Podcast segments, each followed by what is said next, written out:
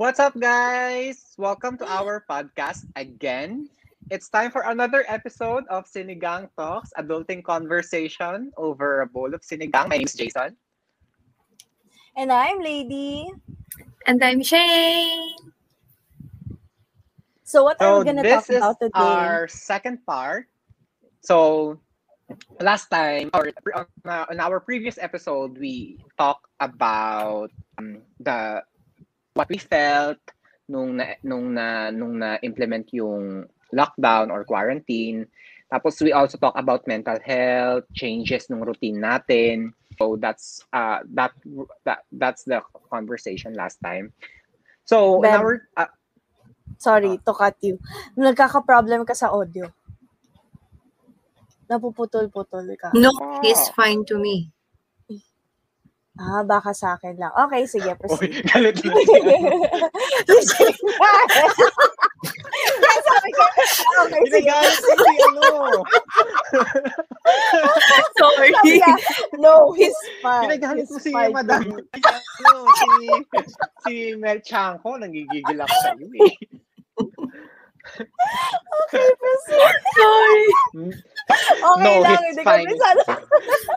He's Ano fine ka to talaga? me. Fine to me. Kapalaga. Kaya sabi ko, ah, okay, baka sa akin. okay, proceed, Jay. So, uh, we had a lot of uh, thoughts and realization in our past episode, on our uh, previous conversation, the episode uh, 2.1. And uh, for this episode, I think we will uh, continue with our um, self-discoveries and then yung mga uh, things na we took for granted.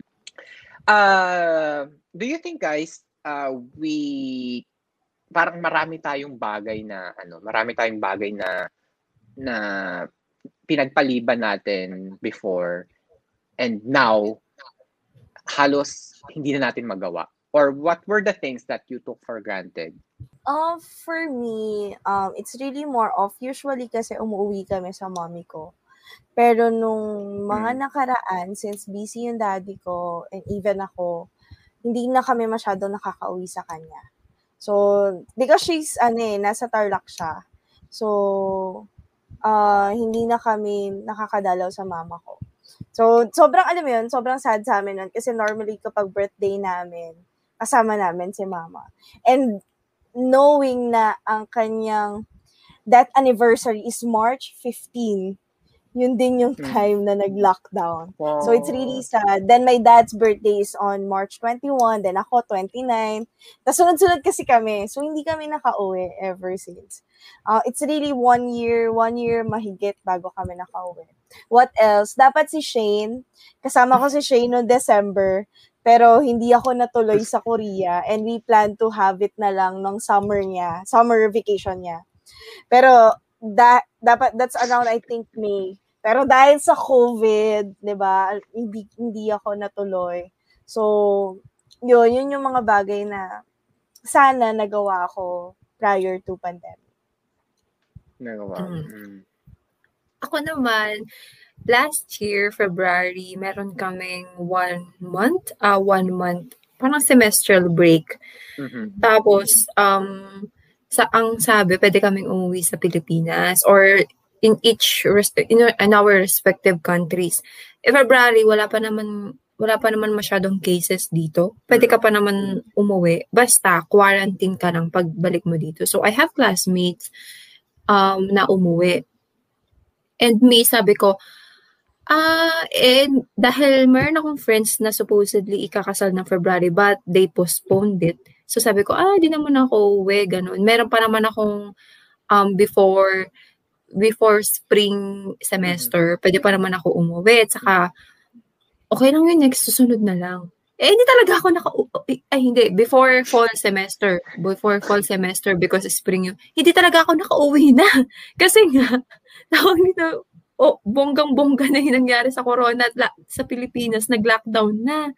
So, wala. Hanggang ngayon, hindi pa ako nakakauwi ng Pilipinas na tinake for granted. Kasi, ay, pwede namang umuwi ako sa susunod na, se- after susunod na bakasyon eh. Eh, kung sana umuwi na talaga, sana nakakain ako ng Jollibee. Di ba? Di ba? Oh my God! Oh my God! Sabi ko, tinamad pa ako sa dalawang linggong quarantine na inisip ko, babalik ako, quarantine pa ako. Eh, ngayon, hindi, ako, hindi ko alam paano ako, paano makakauwi. So, yun isa sa mga tinake for granted ko during Corona last year. Mm. Ikaw, Ikaw Jason. naman, Jason. Um, siguro ako yung mga tinake for granted ko is spending more time with uh, family. Kasi 'di ba ano, ang initially naman ang plano ko kaya ako nag-Thailand kasi makakapagbalik-balik ako kasi ang lapit lang ng isang oras lang yung biyahe, 'di ba? Mas matagal pa nga yung naiya to bahay eh kaysa ano eh, kaysa sa Thailand to Thailand to Manila eh. So yun, initially yun lang naman ang plano ko eh. So I don't talk that much to my family. I don't talk that much that much to my friends kasi alam ko na anytime anytime soon pwede ako umuwi. Alam mo yun, nakakapag makasurprise ko sila. Oh, andito ako ganyan. But COVID happened. Tapos parang na-realize ko na during that time pala or during those time or sana naka nakipag yun nga nakipag-communicate pa ako ng ng mas deep sa ibang friends ko eh di sana na parang na na kung nagkaroon man sila ng problema nabigyan ko man sila ng advice or what. and most especially dun sa fa- dun sa family ko na si eto tulad niyan yung yung kapatid ko umalis na ganyan tapos si mami may iwan. Ayun so i think mostly yung mga tinake for granted ko lang is more of communication. And also um keeping in touch with my family and friends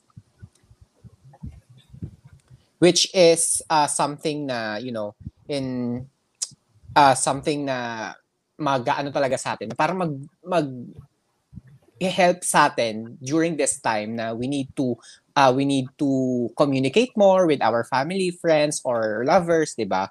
But um, during this time, have you noticed if uh, if nag-strengthen ba or how was your communication towards your friends, family, and and uh, and someone?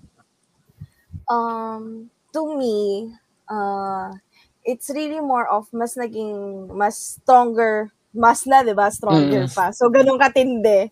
so, so, ngayon kasi, um, dahil dun sa nangyari, you'll never know what happened Mhm. tomorrow or the next days, 'di ba? Hindi mo alam kung sino yung makakakuha ng sakit. So mas mas uh, mas madalas na ako nagko-communicate even us tayong tatlo, 'di ba? Before naman hindi na tayo masyado nag-uusap until this pandemic happened. And then mas madalas na tayong nag-usap. And yung mga kabarubalan, char, mga natin. Ah, so, nag-connect-connect ulit. So, yun yung, yun yung mga ibang bagay na talagang materialize mo na naging stronger talaga siya. Even to my family. Sobrang importante na sa akin ng time. Importante sa amin na sa isang araw dapat magkikita kami, magkakausap kami. Kasi, hindi mo lang kung sino yung magkakasakit. Pag may nagkasakit nga dito, lahat kami napaparanoid. Mm. Na, alam mo yun, ako, actually ako hindi na ako masyado nag-aalala sa sarili ko eh. Mas nag-aalala ako sa kanila. Mas natatakot akong mawalan kesa ako yung mawala. So, it's really more of, uh, yun, mas naging, maging, mas, di ba, mas naging strong siya. Hmm. Ikaw, Shane. Sa akin naman, friends, of course, di ba, nasabi mo rin na mas dumalas tayo mag-usap this Let's go. Yeah, and also I told uh, I told and in the last episode na my psychologist told me to talk to my friends often. So um I keep I always want to hang out with my friends. Of course, 'di ba kahit nga between my break time, lady, 'di ba? I meet you. And even minamadaling araw tayo, Jason, 'di ba? In sa Timog at nag-almusal sa kung saan. 'Yon, 'di ba? But because I'm far, so ta- video chat, it's very, very important. Na hindi ko naman dati ginagamit masyado ang video chat. Maliban lang yung if y- my dad because before he's he's working abroad. So usually yeah, doon Skype those times. And yeah, chat of course, nakikipag-interact with friends and family. I told uh last like I told on the last episode na I'm I'm constantly calling my family these days that I'm not hindi ko naman talaga siya ginagawa usually. Because na, na, nakarelate din ako sa'yo, kaya Mm. pinili ko ang Korea para makapag-uwian ng Pilipinas, di ba? And Thailand, you choose Thailand, makapag-uwi ng Pilipinas than choosing UK, Mhm. Canada, or US because it's far Mhm. and the flight tickets is expensive. Dito, may piece of fare. But, Piece of fair. yeah, but Corona At saka, happened. ang, Oh. ano, ang, tra- ang travel time. Oo, on travel time, yeah. mas, mabil- mas matagal pa. Mas, mas mabilis kaysa sa EDSA, di ba? paano nangyari for lady? Paano nangyari na, paano kayo, di ba nag-lockdown yun? I think you cannot go on another city that time? Yeah, ECQ? Um, actually, that time, jowa ko yung na-lockdown sa amin. so, kasi nagpunta siya ng birthday ng daddy ko. Sabi ko nga sa'yo, during that time, hindi siya, hindi ganun kahigpit sa private vehicle. So, nasundo ko pa yung jowa ko sa kanila. Papunta dito sa amin para umattend siya ng birthday ng papa ko. Then, nung nandito na siya, he is, he was supposed to stay mga two days lang, then babalik na siya ng condo nila. But, my dad didn't allow him. Plus, nagkaroon na ng limitation sa barangay namin na bawal na lumabas. And hindi na rin talaga namin siya pwedeng. So, noong time na yun, oh my God, you yun, your boy. nakakalabas-labas pa kami. Noong time kasi na yun, pwede pa. Pero nung mismong araw na uuwi siya, may oras na ng labas. So kahit nakakotse ka or what, hindi ka na talaga pwedeng lumabas. And noong time na yun, wala pang quarantine pass, wala pang mga ganon. Mm. So, kasi 21 lang yun eh. That's parang six days after the declaration. So, yun. So, na-lockdown siya sa amin. So, yeah. So, wala akong naging problema. Oh. Masaya yung, masaya ang puso ko. Char. ECQ. Hindi hinadlangan ng ECQ ang kaligayahan mo. Ah, binaganda niya pa nga ang sitwasyon. Char! Joke lang. joke lang, joke lang. so, ikaw naman, Jason. In terms of, um, yun nga, relationship with family, friends. Um, sa family, um, naging mas constant yung communication ko sa kanila. Kasi syempre, yun na nga yung sinabi ko last um, last episode or last conversation natin na ang layo ko na nga, hindi wala pa akong idea kung ano ginagawa nila. Um, actually, hindi ako more on video chat. Hindi ako more on tawag-tawag. Mas ano ko eh, mas ma-text. Ah, eh, sorry, mas ah, instant messaging. Text, wow, old school. Thanks. Mula. Nakahalata yung age. Nakahalata. mas ma-message ako or uh, let's say uh, si mommy, I'll send a voicemail. Ay, sorry, voice message. Mas magano na ako. I don't know, pero ayun, despite of me being that um yung ganun kong attitude nga, nag I still try my best to find time na maka-communicate sila and make sure that they're well. So yung level of uh, in general, level of um of relationship dun sa dun sa family, friends. And also I tend to check more on my friends now unlike before. Na, oh, kamusta na? Most especially mga affected pag halimbawa may nagkaroon ng bagyo, nagkaroon ng something sa Pilipinas, lindol or what. And if I knew na medyo mataas yung cases dun sa area niya, parang naging ano na ako, naging involved na ako sa kanila. Parang mas kinakamusta ko na sila unlike before. Ano, kasi you know, parang during this time you don't know what's gonna happen, right? So bet at at mm, who knows na kailangan niya lang pala ng someone to talk to or ah, kay, gusto, parang may, nag, nag-aantay lang siya ng mga musta sa kanya. Ganun. So, yun nga. so, uh, yun, uh, we had um, uh, ano, nawala tuloy ako. So, yung ano ba? Ano ba pinag-usapan natin? So, again, so nung nakita nga natin yung level of relationship mo now with your family. Hmm. And not just with only with your family, of course, with your friends also and with your lover. Um, ano pa ba yung ano ba? ano pa ba yung So- aside from those aside sa time and uh, sa communication, ano pa ba yung tingin mong um, na-strengthen sa relationship?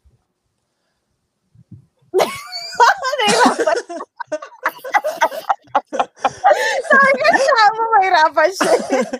um, Hindi siya nakahinga. okay. I, may answer na ako. Sure. So, ang nagpa-strengthen pa kasi is distance. Pero kasi, the more that you're far, the more that you miss the person. Right? Kasi, um, tulad niyan, one year, you will not meet them for one year. Parang ang tagal yung di magkikita. And then the moment that you see each other, parang it's very intense. Right? And that feeling is something that you want to have.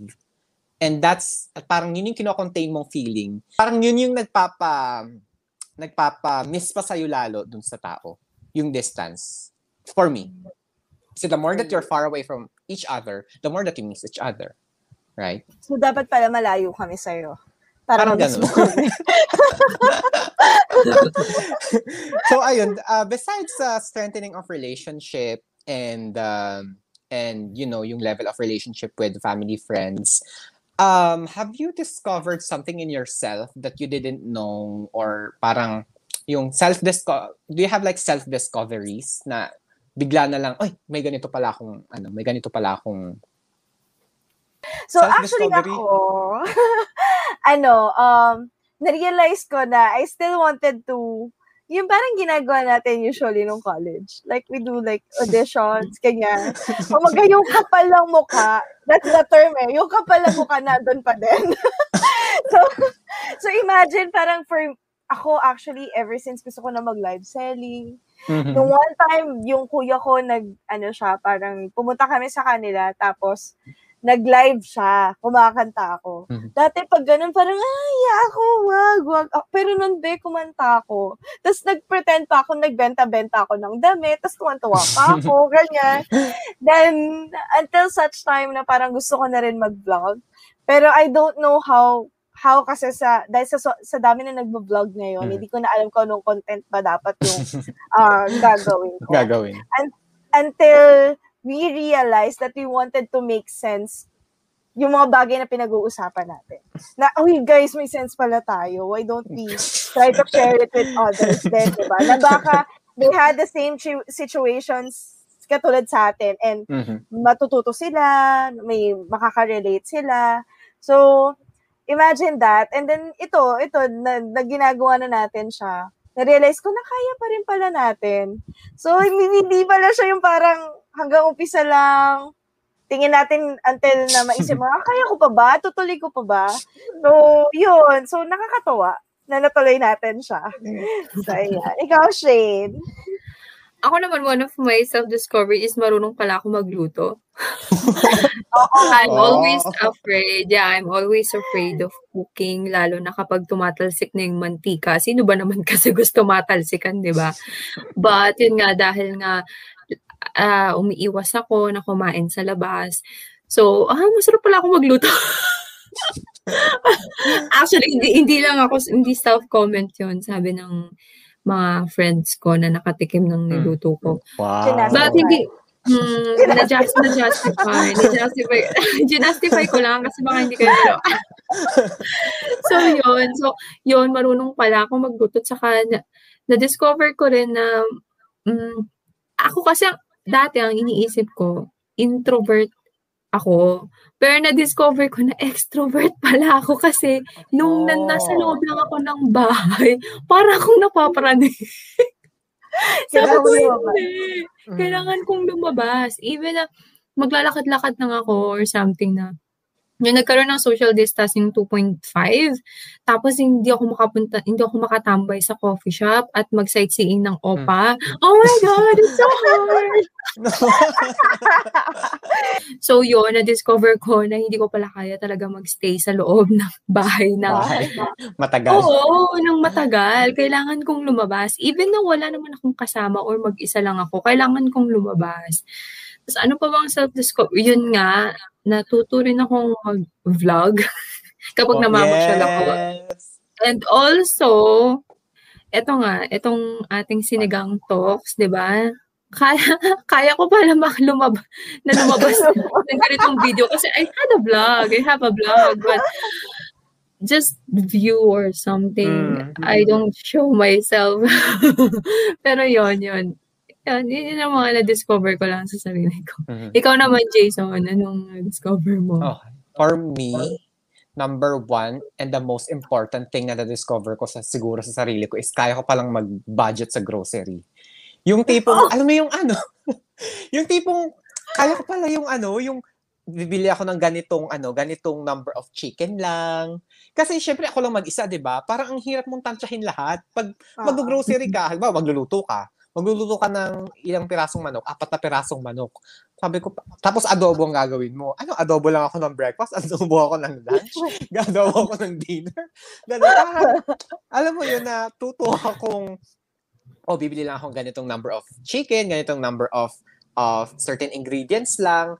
Tapos, syempre, di ba, yung paglabas-labas, iniiwasan ko din. Kaya, lumalabas lang ako every, like, twice a month or three times a month para mag-grocery. So, as much as possible, ibabudget ko na talaga siya. Pagkakasyahin ko na kung ano man yung binili ko that day for the whole week.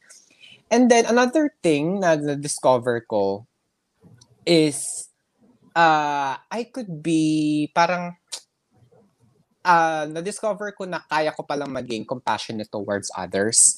Compassionate and also, I can show empathy towards others. Because, um, if you come to think of it, that it's quite weird coming from me na I can be more compassionate. But you know, after this uh, thing happened, parang yun nga, tulad ng sinabi ko kanina, I get to talk more with my friends. I get to uh, to ask them how were they. And then if they need advice, I can just simply be there for them. And then if they need help, I can just simply be there from uh, be there for them. So I think that's one one thing that we also need to have during these trying times. We need to be more compassionate towards others.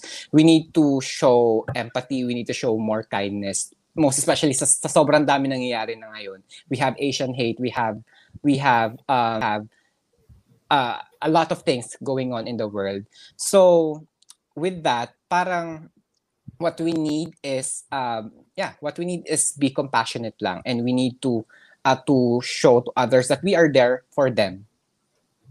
And also so um uh, i think that uh that's something na for me na mag nawala akong ganun ka hindi ako because i think na hindi ako ganun ka compassionate before. Parang hindi ako ganun nag-show ng care, I think. Hindi ako ganun ka-concern sa iba before. So I think with uh, with what happened, no, um, we can uh, like nurture our relationship more to our family, to our friends. Parang yung discussion natin before this one, ay yung tungkol sa family and friends. And ayun, just have some encouraging words to our to our friends, to our family if they need help. Kasi most especially ngayon, 'di ba, na dami nangyayari tapos ako ang layo ko, halimbawa gusto ko man sila i-meet, I cannot. I can what I can do, it the most that I can do is just say some encouragement words for them, right? And send some help virtually and verbally. I cannot be there with them physically, but I believe that with the words, with the encourage encouraging words that I can that I will share to them, I hope na somewhat makatulong yun. Ayun lang, yun lang parang na-discover ko sa sarili ko na, oh, kaya ko palang maging ganun. Yun.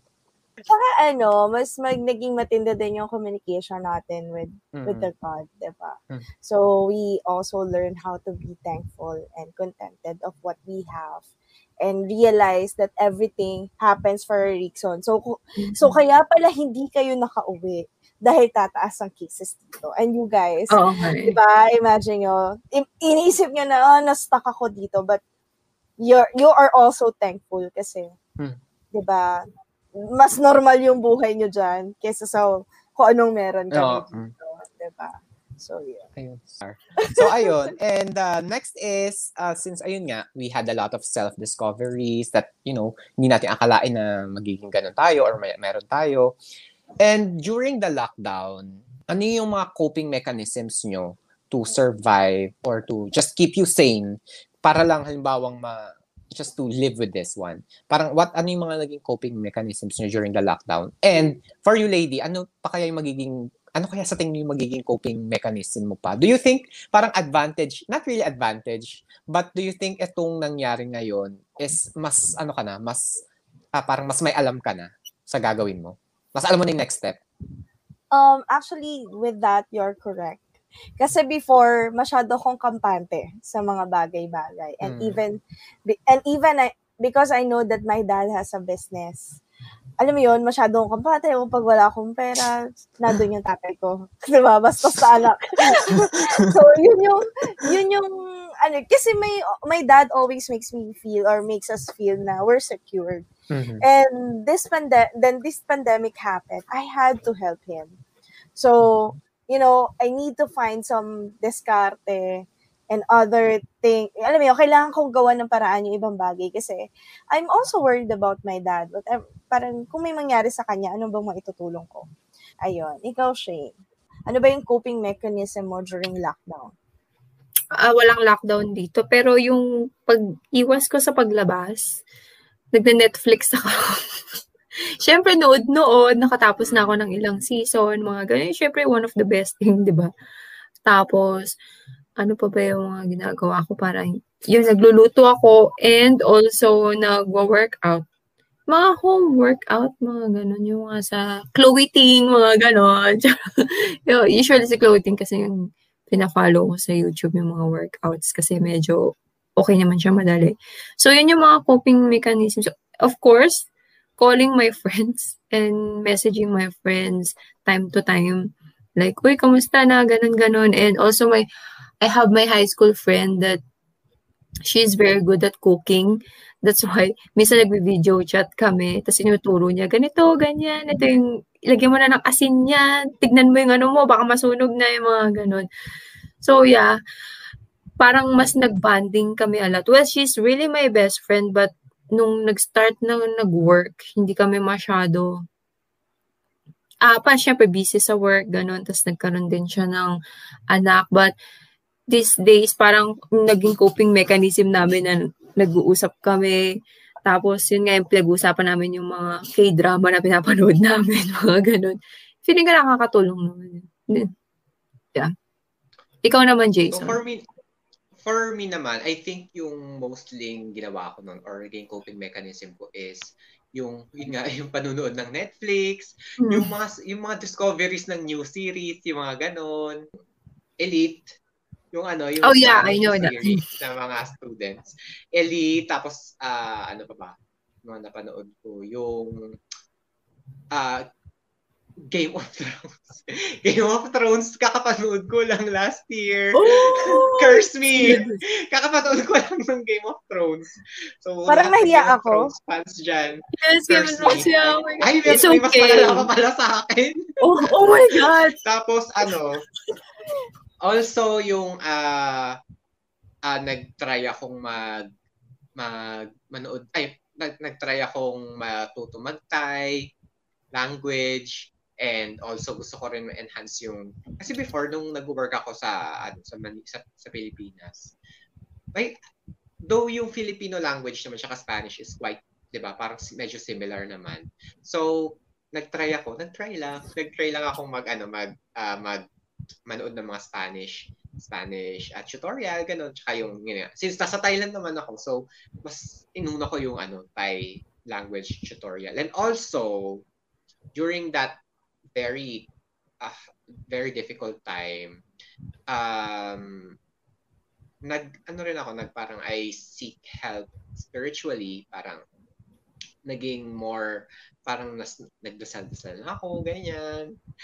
Yung mas naging, ano ako, mas naging, um, you know, if I, uh, if I feel bad, kasi before if I feel bad, parang, ano, parang, ano lang ako, I'll just keep it to myself, or parang, you know, I just let it pass. Parang ganun. But, nung ano, nung during that time, parang I became more, um, parang mas napadalas ako magdasal. Though it's a, I think it's a good thing naman, di ba, na, na, na, yeah. na, ano ka, na naging mas madasalin ka. Do you think, lady, uh, uh, it's also interesting kasi before, you know, uh, when when we talk, yung parang nagsisik ka ng help or nagsisik ka ng spiritual help, it makes sense, di ba? Parang the moment na nagkakaroon ka ng problema, the moment that you get closer to the Lord or the moment that get, you get closer to God, no?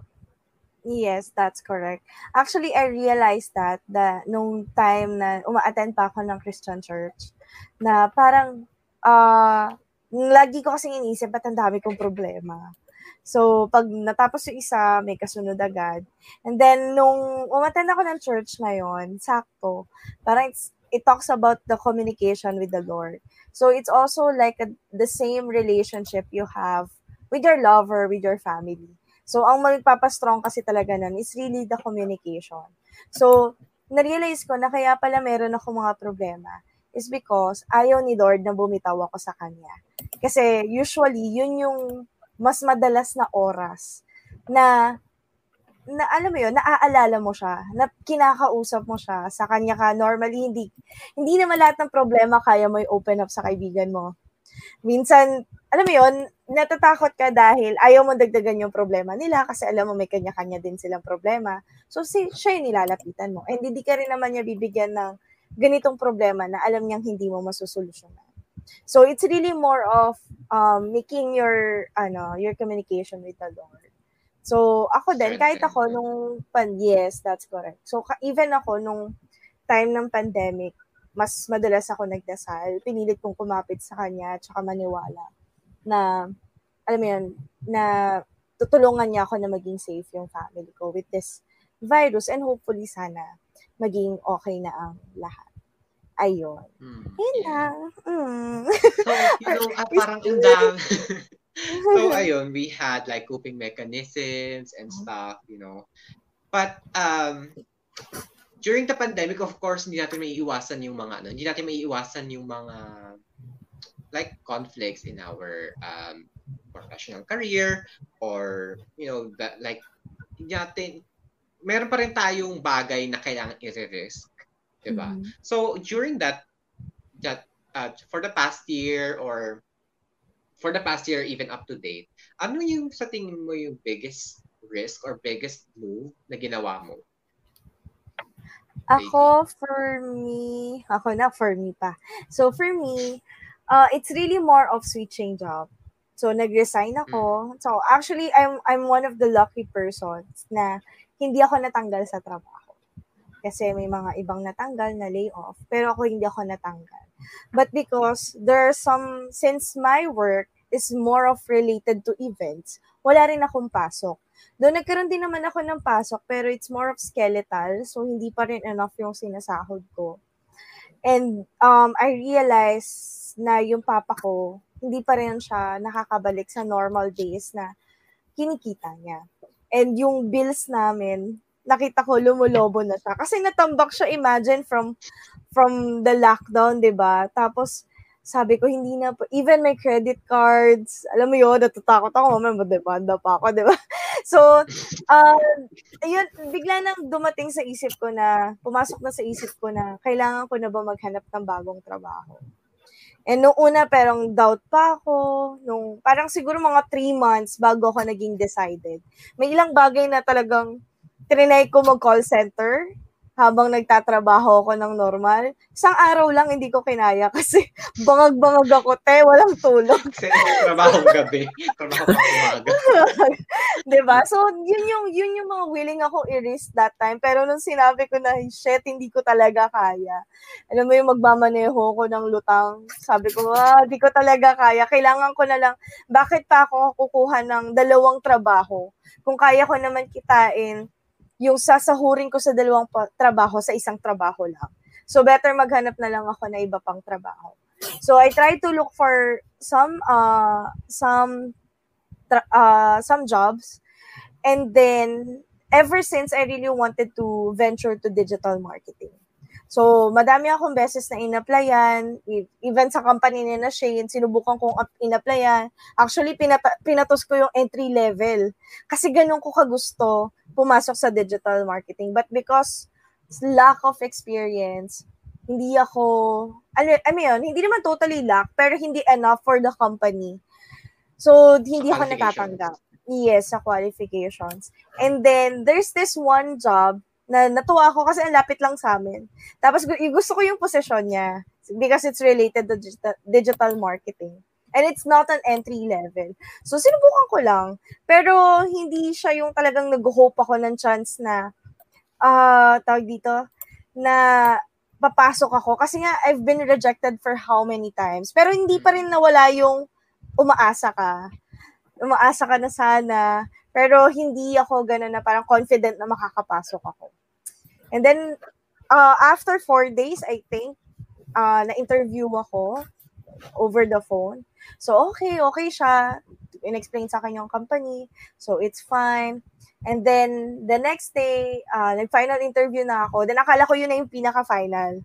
Tapos, feeling ko pasado na ako. Pero ayoko pa rin mag-assume. So, may another interview pa ako. And that time, I need to present all my, lahat ng nagawa kong trabaho. Eh, di ba, since kasi feeling ko nga hindi enough yung experience ko to do or to be in that position or to be qualified for that position na down ako na parang ah, anong ipe-present ko dito. And and same thing, I'll pray to the Lord, if this is mine, please give it to me. But if it's not, it's okay, I'll accept it. And then Um, actually, di ba normally kapag nag-ano ka ng trabaho, meron ka expected salary. So sa expected salary ko, uh, hindi siya pasok doon sa budget nila. So, uh, so sabi ko, okay lang, okay lang, importante sa akin, uh, may sahod ako. Kahit konti lang naman yung difference. Tapos, uh, basta yun na lang importante, sumasahod ako, may pambayad ako sa mga dapat bayaran.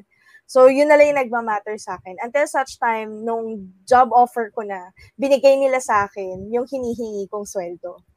So, I'm so happy because I didn't expect na even those people na parang sa dami nang nawawalan ng trabaho ngayon, ikaw nakakuha ka ng bagong trabaho. 'di ba? So sobrang bait ni Lord kasi alam niya na kailangan ko na talaga at yun yung gusto kong gawin. So binigay niya talaga doon ko talaga masasabi na kung para sa'yo at oras at yung tamang timing nasa iyo na, ibibigay niya talaga sa'yo. So, yun. So, I'm very happy na nag-switch ako ng work. Um, malaki na yung naitulong ko when it comes to my family and na-sustain ko na yung dapat i-sustain. Though, meron pa mga kailangan pambayaran, pero at least, di ba, nagpa-progress na. Unlike with that na nagiging stagnant lang ako. And iniisip ko lang, kung anong dapat kong gawin. Pero wala naman akong actions. So, yun. Ikaw, Shane. Mm, well, wala naman ako masyado naging risk during this pandemic. Mm, wala talaga eh. So, yeah. Ikaw, ikaw naman, Jason, meron ba?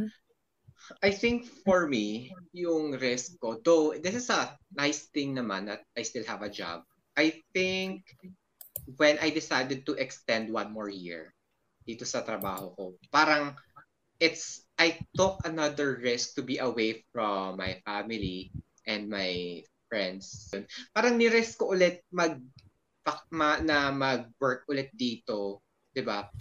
I risk another chance lalo nang parang ngayon nga eh, parang parang ngayon naiisip ko tama bang ginawa ko na nag-extend pa ako one more year. Though I'm very thankful kasi at least 'di ba, yun nga sabi ko kanina na uh, thankful ako na may job ako. But I'm not complaining naman na na-extend. But it's just that it's a big move for me. I it's like a a big move for me to extend one more year despite of what's happening in the Philippines and wala kasama si yung malalaman ko na aalis naman talaga yung kapatid ko during that time. Parang, but we don't know the date yet.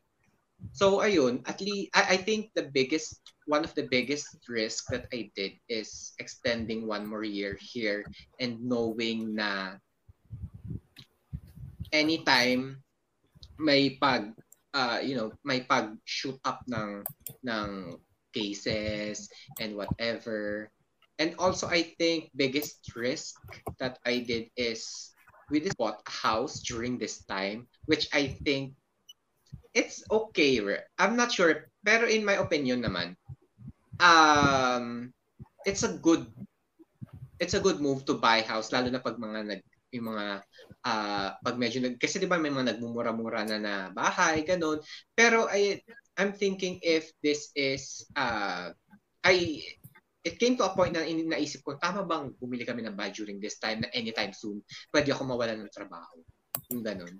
Pag halimbawang nag-worsen yung cases dito sa Thailand, there's a possibility na hindi ako ma-extend. Hindi ma-extend yung contract ko. Yung ganun. So, I think yung biggest move na pag I, mean I, I think yung pagbili ng bahay beneficial siya pero it's very risky you know? So ayun lang. But uh, I have a question for lady.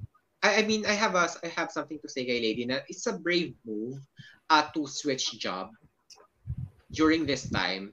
And I think that's uh, I mean if I think if people will consider of switching jobs during this time they need to make sure that um, they are uh, prepared, they already have the job na tatahakin nila.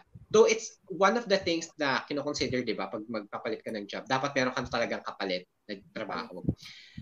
Lalo na ngayon na hindi ka sure kung, I mean, there's no, uh, there's no assurance na pag nag ano ka pag nag-resign ka makakakuha ka kagad parang hindi ganun kadali na ngayon, di ba? So it's uh, one thing that people should consider also if they will switch job during this time or if they will change career is um, think think of the pros and cons thoroughly. If you think that um, wholehearted ka na sa pag-alis mode, if you think you're financially capable to leave your job, then so be it. But if you think na, ngay- lalo na ngayon, if you think na uh, eventually magsa-struggle ka, eventually na na magiging financially ano ka, parang magkakaroon ka ng problem financially. Maybe try to uh, think about it first before switching jobs. What do you think? Huh? Yeah, I think so. If if it if it really, you know, if it uh, sorry about that. Um, if it really, you know, about the fin- financial um, aspect, you really have to make sure na meron ka ng kapalit na trabaho. Mm-hmm. And if ever na you're not uh, contented na with what you're getting from your current job, it's okay lang naman to look for new ones. Eh. Um, actually, marami namang opening ngayon. You just really have to look for them and make sure na that company is stable enough to sustain its employees.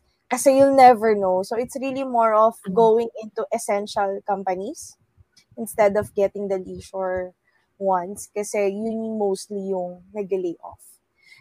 Pero, I, you know, I, I also know some people na nag-resign din sila because before they're not brave enough to do that. Kasi parang naging comfort zone na nila yung company nila ngayon dahil hindi sila ganun kawiling mag-adjust sa panibagong environment.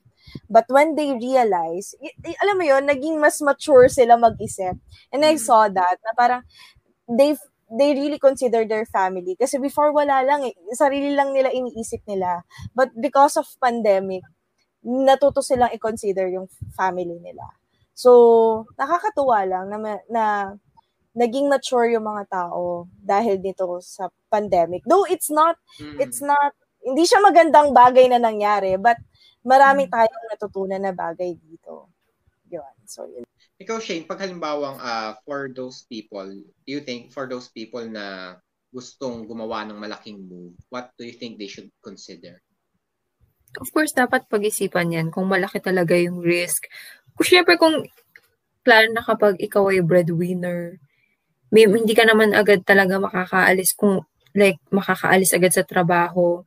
Well, in my case, because my friends, even they want to resign, it's very hard. It's mm. very hard, di ba? Kasi TV network is like, it's not like a regular marketing job mm. or a call center job or engineering job. Well, if, d- depende siguro sa field. Pero kahit na yon napakahirap, napakahirap, napakahirap. Kailangan pag-isipan mo talaga kapag lilipat ka ng trabaho. Kasi noon nga, before pandemic, di ba, ang hirap na maghanap ng trabaho. Paano pa ngayon? It's just lucky that lady she found. Also because her field is, I mean, maraming available jobs. Mm. Talaga naman everywhere. But if you're, if, kunyari, like to um hospitality management like sa hotels. And the hotels ay nagsasaraduhan sa Pilipinas. So it is very, it, mahirap mahirap mahirap. Depende siguro talaga sa field. Kailangan pag-isipan. And like what you said Jason earlier na like yung business venturing in business I think it is a good thing. Kung hindi ka pa talaga makahanap ng trabaho na nababagay sa iyo o yung field mo, feeling ko kailangan ka magkaroon ng mga side jobs or mga side business for you to sustain. Especially na kailangan mo talagang kumita ng pera these days talaga dahil pandemic nga. Napakahirap, hindi mo talaga malaman eh. Kasi, di ba, kung, kung libre nga ba yung vaccine o hindi. Paano kung balang araw, eh, di ba? Parang, hindi mo talaga malalaman eh. You don't know, you don't know what will happen in the future. So, yun. Yes, that's Just think about it so hard. Mm. Okay, so uh, we had a very uh, interesting episode, like a two-part episode. Ayun nga, we had a lot of learnings during this pandemic and um, we will learn more. Uh, I hope that, you know, uh, this ends soon. You know, it's very hard to, it's very hard to say na, na, mag-end na sana siya soon, but, you know, we're hoping and we're praying. So, but I hope that uh, other listener, or I hope that our listeners can also um, get something from the from the from the things that we said, yung mga coping mechanisms, and then how to strengthen the relationship with family and friends. Uh, I hope that you can also apply this if it's gonna be effective for you, and then share your thoughts. And ano, um, also do let us know kung ano ba yung um, tingin nyo naging challenging support nyo during the pandemic because we also wanted to know. Because some people, when they read the comments, baka, you know, relatable din sila. And Mm-mm. if ever that you have advices there, um, just leave it down below para, you know, it may also help other people. Ayun. Yeah, and kung meron pa kayong gusto mga topics na gusto namin pag-usapan and then you're very curious about, um, just tell us. On Facebook? Yes, so- Saan ba yung ano natin? Facebook, we have our Facebook page.